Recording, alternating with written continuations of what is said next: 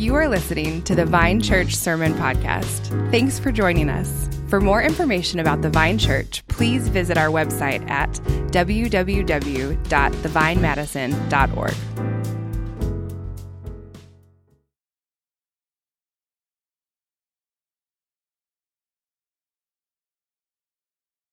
Shout for joy to the Lord, all the earth. Worship the Lord with gladness. Come before him with joyful songs. Know that the Lord is God. It is he who made us, and we are his.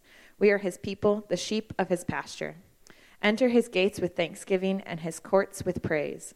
Give thanks to him and praise his name. For the Lord is good, and his love endures forever. His faithfulness continues through all generations. Well, it's good to be with you this morning. My name is James. I'm on staff here at the church, if I don't know you, and uh, I hang out with a lot of kids. Um, and I want to start this way by acknowledging one of the children in our church family. I think she's listening online, but Wilhelmina uh, Lesevich has sent me a video. And if you remember this challenge, it's been almost a year, I think. But I challenged our kids could they memorize all the books of the Bible in order? And she has done it. And so let's give it up to Wilhelmina.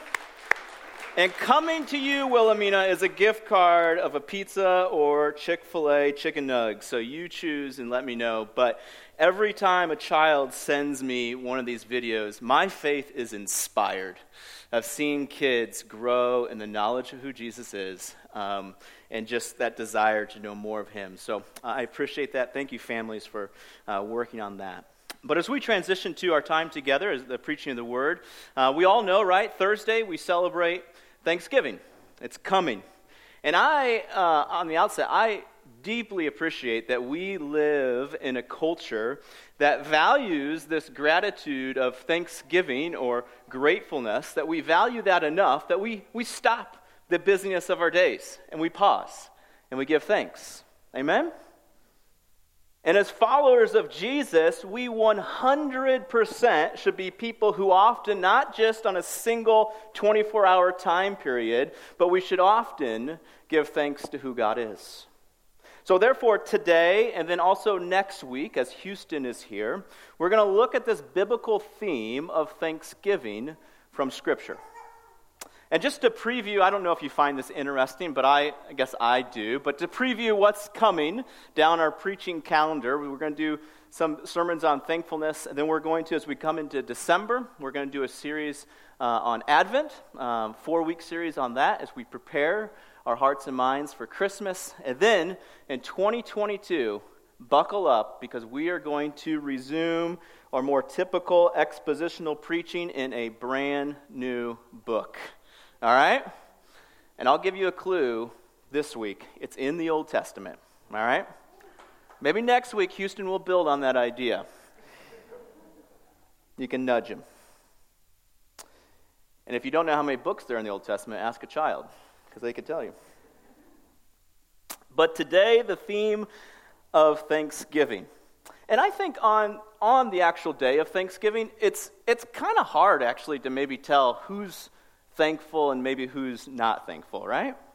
Because we're all, we're all sitting around our dining room tables. It's all filled with the people that we love. We're, we're sharing this wonderful feast together, and we're just like abounding in our thankfulness to one another, right? We, we, we scroll through our social media, and, and post after post is just laced with these warm and, and fuzzy, heartfelt words of gratitude and thanksgiving. And we see all these pictures, right? Of just fully displaying our families are just perfect and so thankful. It can be kind of confusing of who's actually thankful. But, but all that happens on Thanksgiving, right? On Thursday. I love this. Then the clock strikes midnight. And then it's Black Friday. And this is what we become. Right here. This is what we become. On Thursday, we're thankful for everything we have. But on Friday, evidently, we're liars because we actually don't have quite enough stuff. I love this cultural moment that we have. Well, this morning, I want to align our hearts um, from God's Word. and what it means as followers of Jesus to truly be thankful. So, this is kind of part one. Next week, Houston's going to hit us even harder in part two. So, while our culture in, in some way depicts thankfulness as a standalone holiday, as a literal 24 hour period of time, the Bible, as we understand Scripture, really depicts Thanksgiving as this ongoing expression of a heart of thankfulness. And that is to say that a life of thankfulness is the way of life for all who follow Jesus. In fact, the Apostle Paul writes this in, in Thessalonians. He says, Give thanks in all circumstances. And catch this, for this is the will of God in Christ Jesus for you. You know, have you ever wondered what God's will is for your life? Well, here you go. Part of the will of God for you is to live a life of thankfulness. In fact, I think a strong indicator one's not a Christian is actually a life that's lived uh, that's marked with, with ingratitude. Because Scripture, Paul makes clean, plain that an unthankful life is a life that's being lived outside of the will of God. So while Thanksgiving, this theme of thankfulness, might seem kind of fluffy and light and feel good, it's actually quite significant for us who follow Jesus, for a life of thankfulness is the way of life for all who follow Jesus. And if you're not there yet, you can turn with me to Psalm 100. Psalm 100. And as you turn there, or if you're already there, you can notice that it's actually entitled A Psalm for Giving Thanks. Booyah! it's a good start. So, as we anchor ourselves in this psalm, I want to ask two questions this morning. Two questions. One, why should I be thankful? Why should I be thankful? And secondly, how do I demonstrate my thankfulness? So, why should I be thankful? And how do I demonstrate my thankfulness? Let's again turn to the Lord in prayer. Because it's only through God the Holy Spirit that He will illuminate this to our hearts. So let's turn to him in trust and dependence in this moment. Jesus, we come to you again, knowing that we need you to unlock our hearts to your word and your word to our hearts.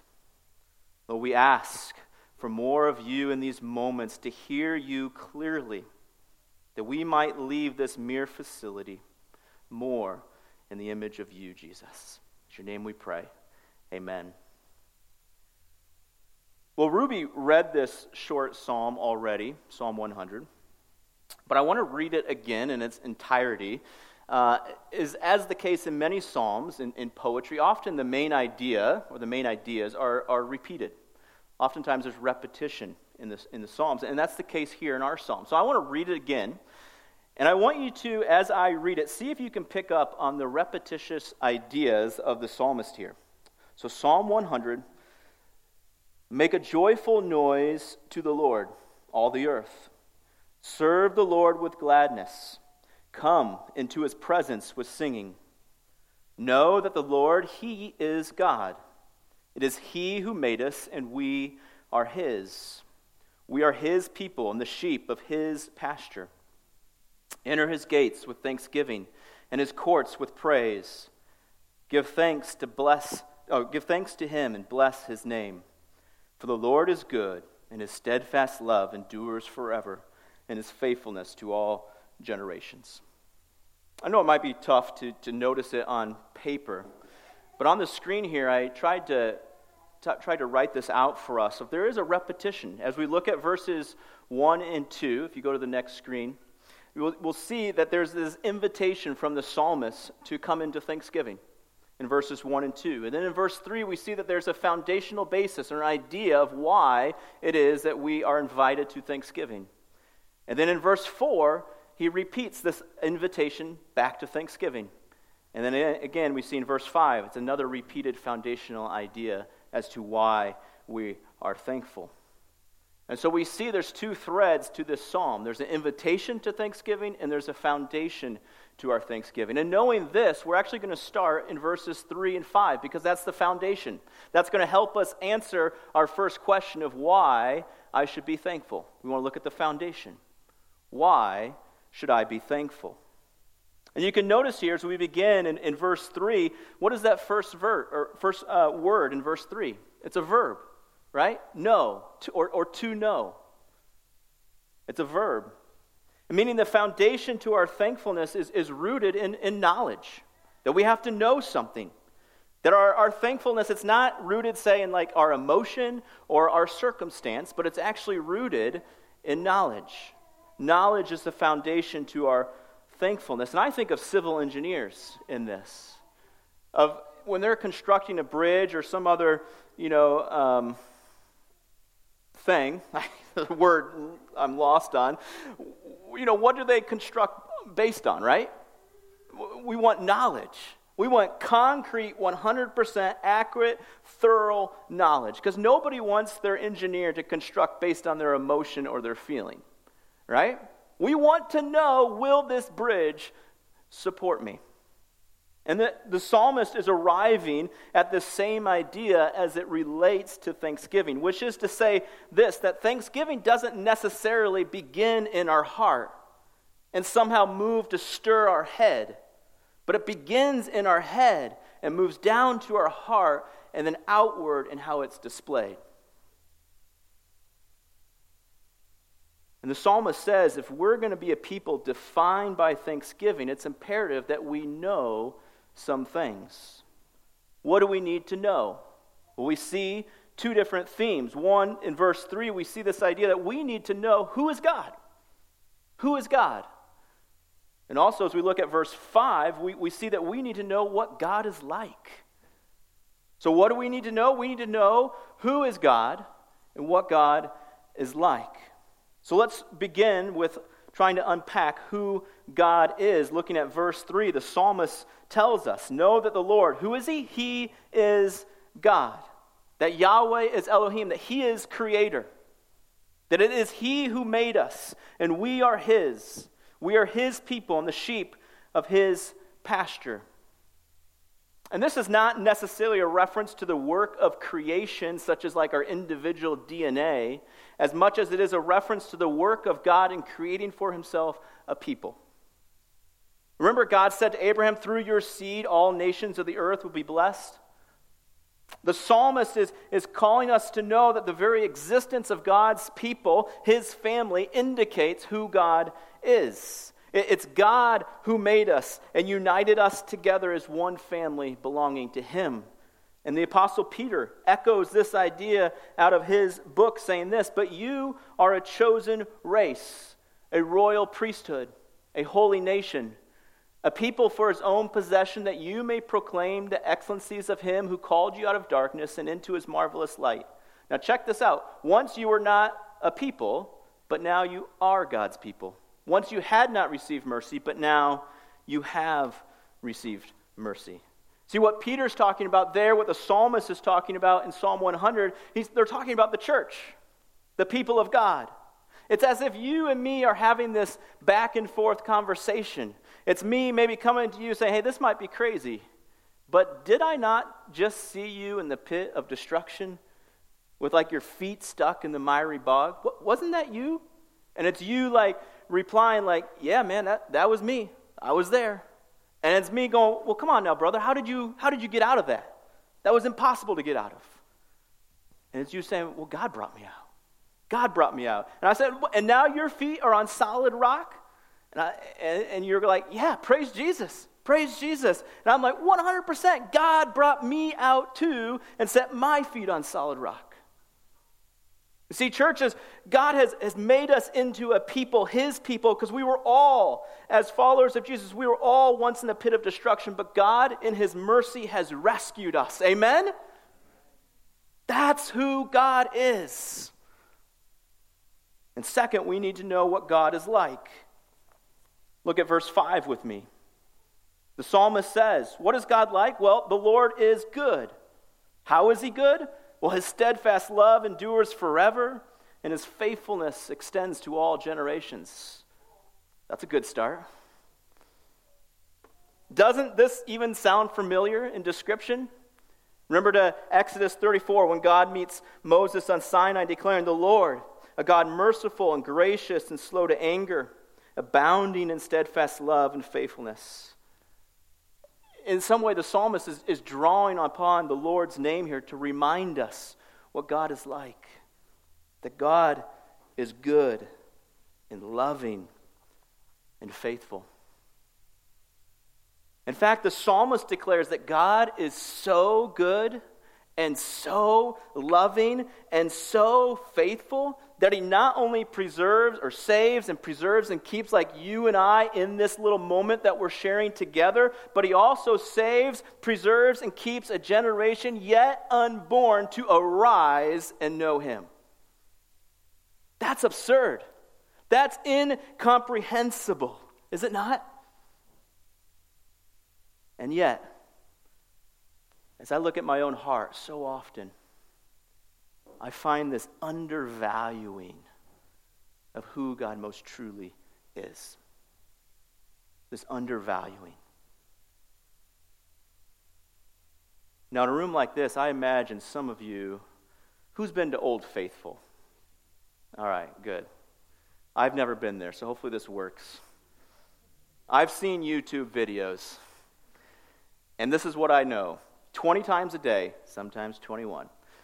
For a few minutes, this, this uh, it's a geyser, right? It, it, erupts to a height of 140 feet, which is 12 stories tall, which is pretty spectacular, right? 12 feet, or 12 stories. And it expels four to 8,000 gallons of water like every single time it erupts. The videos are, are like crazy. And I, I can only imagine like being there in person, like it's probably an absolute thrill. I could be wrong, but I I think it is because like there's no like there's no gimmick to it. It's like the earth is like spewing forth like 8,000 gallons of water all on its own. Like no help from technology. Like this is how God, it's, it's cool, right?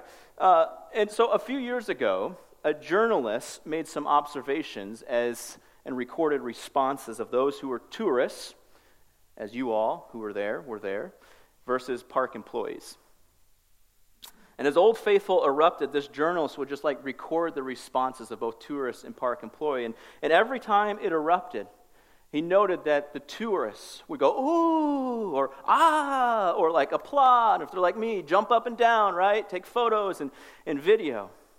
And yet during these same eruptions, the journalist also noted that not even once did a single park employee pause in their work to turn and witness this most majestic display of Old Faithful. And the journalist concluded this report by saying To the park employee, Old Faithful has become too familiar, thereby losing every power to impress the park employee to even notice its very existence. Well, church, let me ask you this morning have you, have I, have I become so familiar with the faithfulness of God, with His goodness and love in our lives that we perhaps no longer even notice His very existence, His powerful existence at work? Are we perhaps no longer moved to, to thank Him for who He is, for what He has done?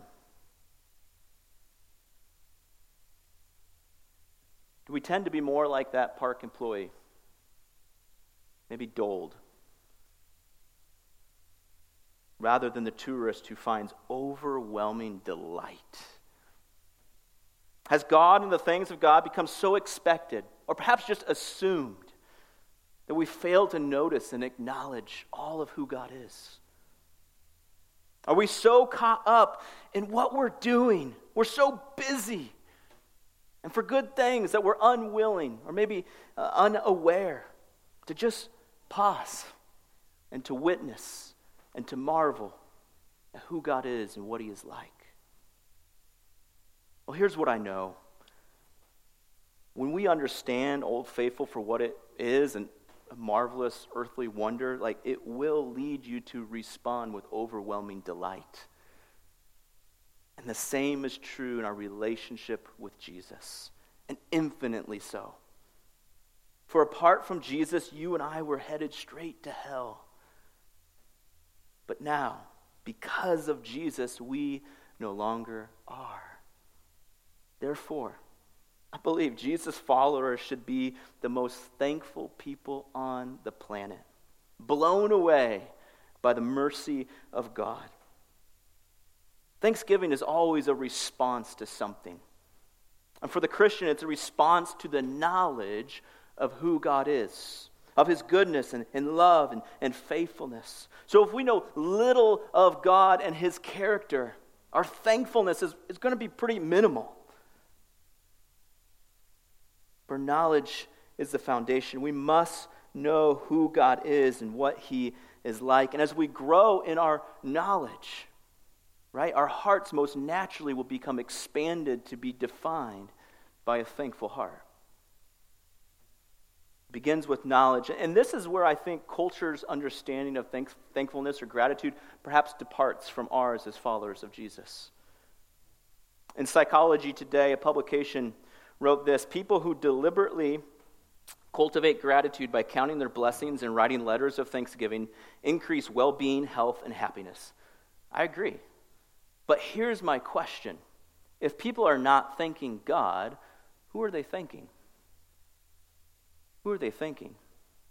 We can, for instance, thank grandma on, um, on Thanksgiving for this delicious pumpkin pie or this apple pie. But, but who do we thank for the apples or the pumpkins? Who do we thank for the flour that made this crust? Who do we thank for grandma's very existence, right? You see, culture values this, this cultivation of thankfulness, which is yes and amen, but the foundation of that thankfulness is just, it's fuzzy. It's always moving because it's, it's rooted in one's circumstance or emotion. And that's subject to constant change, as we know, because life is always twisting and turning.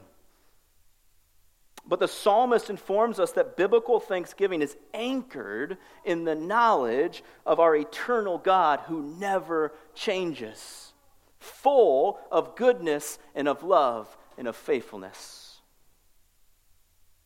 As I've thought about it this week, I believe a heart filled with thanksgiving is honestly the most restful a heart can be. It's a heart not trying to prove anything, it's a heart not trying to earn anything. It's just a heart who's resting, who's happy just to be in the presence of the one who gave it all. So, what I'm trying to say is just this that thankfulness is God centered. And it's the filter by which we must focus our lens upon as we move throughout our life. My wife is a talented photographer, and if she's listening, she's going to say, No, I'm not, but she is. She sees things I would never notice. And, and I love this quality about her.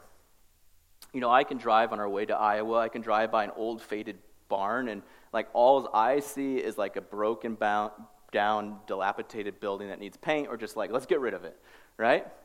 But we drive by that same barn, and, and she sees this beautifully weathered structure, structure with, with greatly preserved character. She always sees beyond the obvious and relishes the obscure, which results in amazing photography, or just a way to even see life. And it's a direct result by what she chooses to focus her lens upon. You see, church, the, the, the focus of our lens should not be upon ourselves, on, on our feelings, on, on our circumstances, but it must be upon God. And I know for me that the longer the lens stays focused on myself, on my circumstances, the more I become this self pitiful person. I become this grumbling, complaining, far too easily given over to anger and jealousy for the things I don't have or for the way life has treated me unfairly as I look around at some of you and, like, man, I wish my life turned out like that. Yet I'm learning that the more I learn to focus the lens of my life through the knowledge of who God is and what He is like, it's there in that moment where my eyes are awakened to the beauty of what God is doing and who He is. As we begin to, to learn this, I, I believe as we focus our lens upon God and choose to see our lives through His lens, we will begin living a life more consistently defined by thankfulness. And, church, I'm not great at this at all. I can think back to the years where Emily and I were, were trying and trying and trying to have kids. Three years trying, and infertility every time. And I'm not sure there's a deeper agony or more mysterious confusion as to the painful reality of God withholding children for a couple that desires it. Those were dark days, hard. Doubt, anger, much jealousy and resentment towards seemingly everyone else who was having kids. Thankfulness was not a common expression of my heart during that season of life. Even now, as I think about like just unmet desires for, for where I am now, like I, I dream of having a bigger house for my family, for, to host people in our home. I, I, I would love just to have greater intellect, to understand things and to know things. I, I would love more sleep at night. I would love if my sports team won a championship. But when I focus that lens on me, upon that inability to have kids, or upon, you know, our small home or my limited intellect, I'm robbed. I'm robbed of actually thanking Jesus for all that is true. And it destroys any sort of peace or joy or rest I should experience in the finished work of Jesus on the cross. Our perspective in every circumstance of life is the result of where we direct our lens. And I want you to listen carefully of what I'm not saying. Because whether it's infertility or another trial that may be past or present that you're walking through, I fully acknowledge just the deep pain that there is in living in a broken world. And I'm not saying we just dismiss that and all of a sudden just choose thankfulness. That's not what I'm saying. There's a process that we work through 100%. But here's what I am saying we don't know what the future holds. Yet I'm convinced that regardless whatever may come, that as we choose to make God the filter of the lens of which we focus upon our lives, we will live a life, or we will begin living life more defined by a thankful heart than an unthankful heart. Even if we find the coming days full of darkness and despair. Why? Because our thankfulness is founded upon two things who God is and what God is like. Our thankfulness is not founded upon the constantly changing, sometimes good, sometimes bad circumstances of our life, or upon any given emotion of our day. It's always founded. Our thankfulness is anchored, it must be anchored in the knowledge of our eternal God who never changes, full of goodness, love, and faithfulness. This brings us to our second question well, how do I demonstrate my thankfulness? If I understand why, well, how do I demonstrate that? We can look at verses 1 and 2 and also verse 4 as the psalmist invites us to these very visible outward demonstrations. We see there in verse 1, the psalmist invites us, make a joyful noise. Verse 2, we, he invites us to serve the Lord. He also invites us to come into God's presence. And in verse 4, we see that the psalmist invites us into God's gates and into his courts. So there's four very public demonstrations that we can make to express our thankful hearts. First, we see there in verse 1, uh, the psalmist says, Make, make a joyful noise. Yesterday was Saturday, a lot of college football on, right? And I, can, I think we can think about this in, in, in collegiate football. Think of your favorite team. Um, sorry, Ty. Hawkeyes won. Uh, but regardless, uh, but you can think about your, your, uh, you know, your favorite team going against the rival. Championship is on the line, right? And, and your team wins. And the students storm the field, the crowd goes nuts, the band plays the victory song. And in that moment, is it not impossible just not to smile? Not to break out in some sort of joyful noise, right? Your team has won. And notice here in verse 1, where does this joyful noise, where is it directed to? Make a joyful noise to the Lord, right? Our joyful noise is it's never aimless. It always has direction. In a sense, the psalmist is, is inviting us as the people of God to get a little rowdy. Like that of celebrating a big time collegiate football win. And friends, the biggest game ever has been won. Jesus claimed victory on the cross. And so as we spill out into the streets, we should, and we should, uh, we, we should, and we, we cannot stop talking about what that final play was that sealed the game. Like that, that should be on our lips as we celebrate what Jesus has done.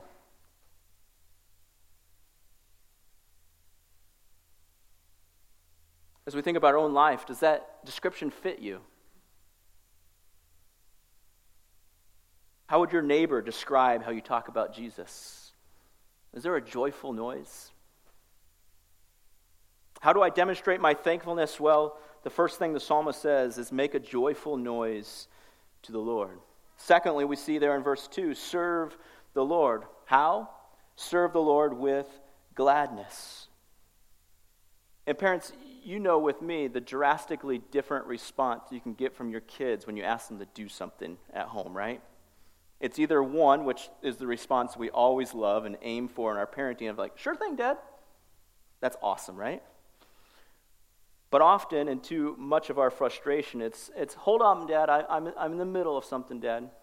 Or, but why, why, why do I have to do that? Or my favorite is this, but that's not fair. How come I have to help, but I, I love when my little five year old says this. Why do I have to help and you don't? I'm like, can we talk about that for a moment? You know, if you come to my house, I guarantee you very easily you will be able to identify whether my child is serving with gladness in their heart or whether my child is serving in some begrudging manner. It's not rocket science to figure out. And certainly God knows too. You know, how would people in your city group describe how you serve the Lord? How do I demonstrate my thankfulness? I, I serve the Lord with gladness. Also, there in verse 2, we see that the psalmist invites us to come into God's presence. And how are we to come? It says with singing. And, and I love this. Whenever Lucy, again, my five year old, whenever she, she comes into a room where her, her younger infant uh, brother Ephraim is. Every time as she comes in, she sees him, she smiles, and she immediately bursts out in the song, Ephraim, Ephraim and sons, and just like on repeat. I don't know what it means. But she breaks out in song every time she sees him, over and over and over again, every time. Why? Because she delights in him. Friends, what's the supreme delight of your heart? What causes you to sing? How do I demonstrate my thankfulness? Well, we come into God's presence with singing. And as we move to verse 4, we see the invitation from the psalmist says, Enter his gates with thanksgiving and his courts with praise. And this reference to, to gates and, and courts, it means nothing to us, but to the Jew it meant a lot. Because this language of, of, of gates and courts, is, it's a direct reference to the Jewish temple. And the temple was, as we know, like the very dwelling place of God's presence, right? So, meaning when you came to the temple, you'd first pass through a gate, which then allowed you into the outer court. And you'd pass through the outer court to go through another gate. And as you passed through the inner, uh, inner gate, that was there in the inner court where the Holy of Holies was, where God dwelt. You see, it, it was thought that the, the further one progressed into the temple, it was believed the closer you came into the very presence of God Himself. So, as the psalmist says, as you progress through the courts and gates uh, of, of, of the temple, the psalmist really is inviting you to draw near to God. It's an invitation to draw near to God. And, and the Apostle James echoes this by saying, Draw near to God, and He will draw near to you. God has never been far off, never wanting to do anything with his creation, but he desires us to draw near. And he's made a way for us through his gates, through his court, to draw near. through the life, death, and resurrection of Jesus. And I love how Tim Keller he, he puts this. He says, The only person who dares wake up a king at 3 a.m. for a glass of water is a child or his child. We have that kind of access. You see, as we draw near to God, as verse 4 says, the psalmist says to do so with thanksgiving and praise. Why? Because as we thank and praise God, we shift the focus from ourselves and we place it upon the knowledge of who God is and what He has done.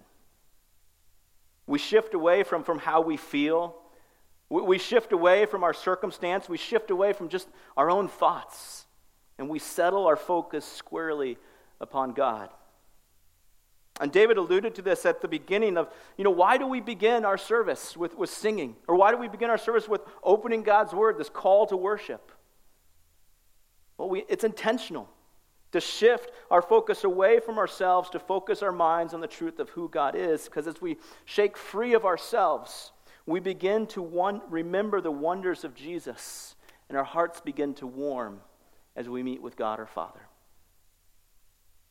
So, as we meet with God, publicly or privately, how do you come to Him? Is it with this long list of things you need or want? Or do you first come with a list of praises and thank yous for who He is and what He's done? How do I demonstrate my thankfulness? Well, the psalmist says, Make a joyful noise to the Lord to serve the Lord with gladness, to come into his presence with singing, and to meet with God with thanksgiving and praise. And I want to close our time just by reading the wonderful story found in Luke 17. You guys know it well. In verse 12, you can follow along on the screen. It's of Jesus cleansing the ten lepers. And as Jesus entered a village, he was met by ten lepers who stood at a distance. And he lifted, they lifted up their voices, the lepers, to Jesus, saying, Jesus, Master, have mercy on us. And when he saw them, he said to them, Go and show yourselves to the priests. And as they went, they were cleansed. Then one of them, when he saw that he was healed, turned back, praising God with a loud voice, and he fell on his face at Jesus' feet, giving him thanks. Now he was a Samaritan. And Jesus answered him, Were not ten cleansed? Where are the nine? Was no one found to return and give praise to God except this foreigner? And he said to him, Rise and go. Your faith has made you well. Well, here's our challenge this Thanksgiving, and really for the rest of our lives, right? Be the one. Be the one. All ten lepers were healed, but only one recognized and acknowledged who it was who healed him. Will you be like that one? Whether it's the excitement of life, the hardships of life, the hustle of getting things done, be the one who slows down and pauses your life to acknowledge the goodness, the love, the faithfulness of Jesus at work in your life. Be the one who returns over and over and over to the face of Jesus and fall down and worship him, giving him thanks for everything of who he is and what he has done. A life of thankfulness is the way of life for all who follow Jesus. Vine Church, let's be a people, a Psalm 100 people. Let's be Psalm 100 people who enters his courts and gates, gates with thanksgiving, not because we've somehow manufactured enough thankfulness, but because we've seen so much of God we cannot deny it. We have to sing about it. We have to worship Him. Father, we do praise you in this moment for who you are. Lord, we give you so much praise for your love and faithfulness and goodness. Knowing who we are apart from you, recognizing what you have done through your life, death, and resurrection. Lord, make us Psalm 100 people Give us, expand our knowledge of who you are. Lord, help us in that endeavor. And may our public actions display a heart that's overwhelmed by what you've done for us. Lord, I pray for any here this morning who do not know you, Jesus as Lord and Savior, that you would draw them to yourself, that they would see their need for you, and in this moment see that you have met them. And there's much forgiveness and acceptance at the cross. Lord, we love you. We thank you so much for this time we can share together. In your name we pray. Amen.